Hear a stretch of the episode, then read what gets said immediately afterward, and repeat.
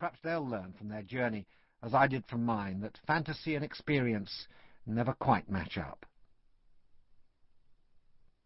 Sahara was filmed between February 2001 and February 2002.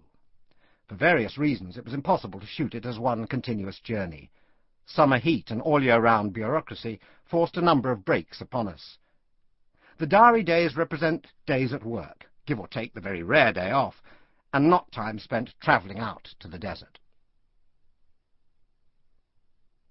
Day 1, Gibraltar. Only 300 miles from the Sahara Desert, there is a place where brass bands play, warm beer is served, and a blue lamp marks the police station. This corner of a foreign land that seems forever England is a gnarled limestone rock, nearly four miles long and 1,400 feet high, tucked into Spain's lower regions like a troublesome prostate, dominating the dozen miles of ocean that separate Europe from Africa. For the Berber chief, Tariq ibn Ziyad, who first settled on the rock thirteen centuries ago, it held the promise of escape from the hostile Sahara and a stepping stone to the rich underbelly of Europe. It became known as Jebel al-Tariq, Tariq's mountain, which, eroded down to the single word Gibraltar, it has remained ever since. The Britishness of Gibraltar, which began with Admiral Rooke's invasion in 1704, is well entrenched, Contemplating my map of North Africa outside Pickwick's pub, I order a coffee. No messing with latte or macchiato here. Cup or mug? I'm asked in a thick Geordie accent. I choose cup. Cars are squeezed into pleasant shady squares beside me. Buildings are squeezed around the cars. An attractive colonial house with deep balconies and freshly painted wrought iron railings on one side, the handsome Georgian facade of the Garrison Library on the other. And next to it, the offices of the Gibraltar Chronicle, the veteran local newspaper which broke the news of Nelson's victory at Trafalgar.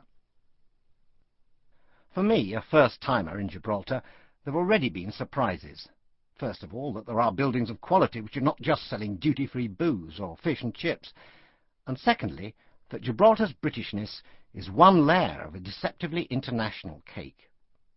The balconied, green-shuttered cottages that stretch up steep alleyways leading off Main Street were largely built by Portuguese and Genoese, and the Catholic cathedral was converted from a mosque by the Spanish.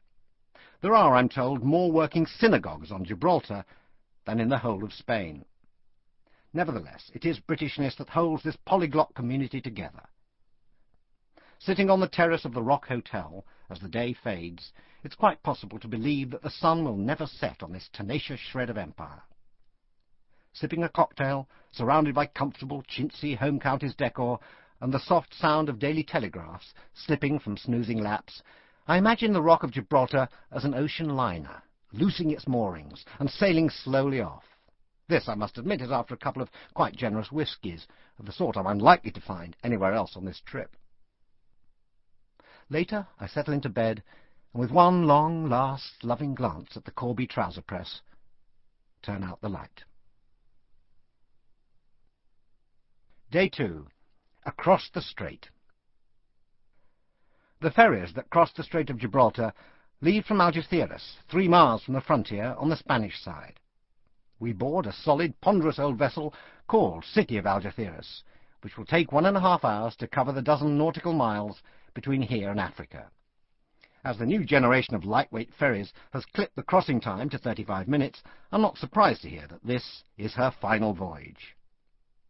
A vigorous westerly rips in as we reach the open sea, where the bottleneck entrance to the Mediterranean shrinks to a mere nine miles. This is dangerous water, a tide race of accelerating currents and a thousand ship movements a day. The bonus of this urgent west wind is a panorama of dramatic clarity, the fingers of Europe and Africa almost touching, and between them, dead center, the sun merging slowly with the horizon. I feel for a moment a jubilant sense of freedom, of being beyond tribal loyalties, national boundaries. I feel positively Homeric. Then a particularly fierce gust picks me up and hurls me bodily into the bar. Day 3, Tangier. The new day glows bright behind the curtains, and I can't ignore it. I swing myself out of bed, surprised by the cool touch of a marble floor, and throw open the curtains. But the smarter the hotel, the less easy it is these days to throw open the curtains. And by the time I've found the right cord to pull and disentangled the net from the main drape, I'm seriously irritated and irreversibly awake. The view is less spectacular and much friendlier than I'd expected. It's a painter's view. Below me is a small verdant garden dominated by the luxurious crown of a palm tree, and a solitary Norfolk pine, standing with its branches out like a cake stand.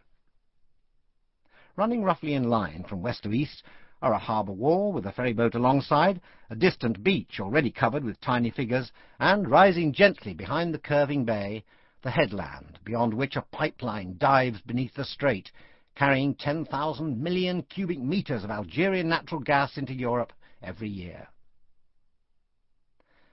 The town is compact, Narrow streets rise and fall around low hills. The buildings look more French than Spanish, with red roofs and white-plastered walls, sooty and streaked by the rain, from which sprouts a canopy of television aerials and satellite dishes. The sharp clarity of the light is softened by the drowsy mix of early morning sounds, dogs barking, doves cooing, a fishing boat engine springing to life. I'm excited. I know there's a way to go before we reach the Sahara, but I'm on the starting grid. The El Minzah Hotel opens onto a busy street leading up from the port and the market. There are cars, but they're well outnumbered by human traffic. Berber women, tough, pugnacious and wide, plod up the hill as if wearing all the clothes they own at the same time. Their low centres of gravity allow them to carry virtually anything.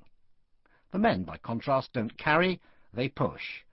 Covered from head to foot in thick woolen burnouses, the wind that's keeping the clouds away is brisk and chilly. They steer rubber-wheeled handcarts full of bits of this and that up the centre of the road. Among the crowd are men in sharp suits doing nothing but standing and looking around. The Admirable Allen, our fixer, tells me they're probably policemen. At dinner last night, a local man went out of his way to deny that Morocco was a police state. Not at all, he insisted. It is a well-policed state. There's an Anglican church nearby which was painted by Matisse, one of a number of artists from Delacroix to Francis Bacon, drawn to Tangier by the quality of light and the tolerant hedonistic atmosphere, which also attracted writers like Bowles and Joe Orton and William Burroughs. Putting thoughts of hedonism aside for an hour or two, I fish out my only tie and walk over there for Sunday service. My parents would have been proud of me. Walking to church in Sheffield was never like this. The entrance to St Andrew's, Tangier, is virtually obscured this morning by a Berber street market. Somewhere behind the piles of food, I locate two white gateposts, which mark the way into the churchyard. Once inside, I feel like Alice in Wonderland. Down by the gatepost, squeezed into a corner of the wall, is a makeshift wooden construction that I take to be a kennel, but which, on closer examination, proves to contain a bearded old man. An attractive Arab woman pops in through the gate, squats down, and begins to dictate a letter to him. Leaving the boxed scribe behind, I walk up the shaded path. On either side of me is a thick, entangled, but artfully managed secret garden of cypress, gum, and false pepper trees, jacaranda and creepers and assorted thick bushes, in the recesses of which I can dimly make out graves and headstones. On closer inspection, most of these bear the names of people from the Scottish Highlands. Curiouser and curiouser. Then there is the church itself. It emerges from all this greenery looking like something out of the Cotswolds, except that the tower from which the blue cross of St Andrew flies is decorated with Moorish tiles. I'm warmly welcomed by a manic, garrulous Moroccan in white jalaba and black astrakhan hat, given to fits of giggling, lunging kisses, and a curious staccato English, punctuated regularly by the phrase, Thank you very much. He introduces himself as Mustafa Churgi, the church caretaker. Thank you very much. For 38 years. Thank you very much.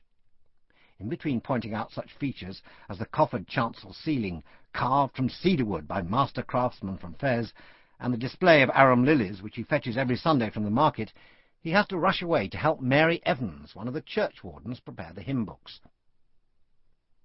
Mustafa Churgi and Mary Evans are not really off the same menu. She is quintessentially English, pronounces lost, lost, and very much in the tradition of Tangier travellers, is just back from Syria.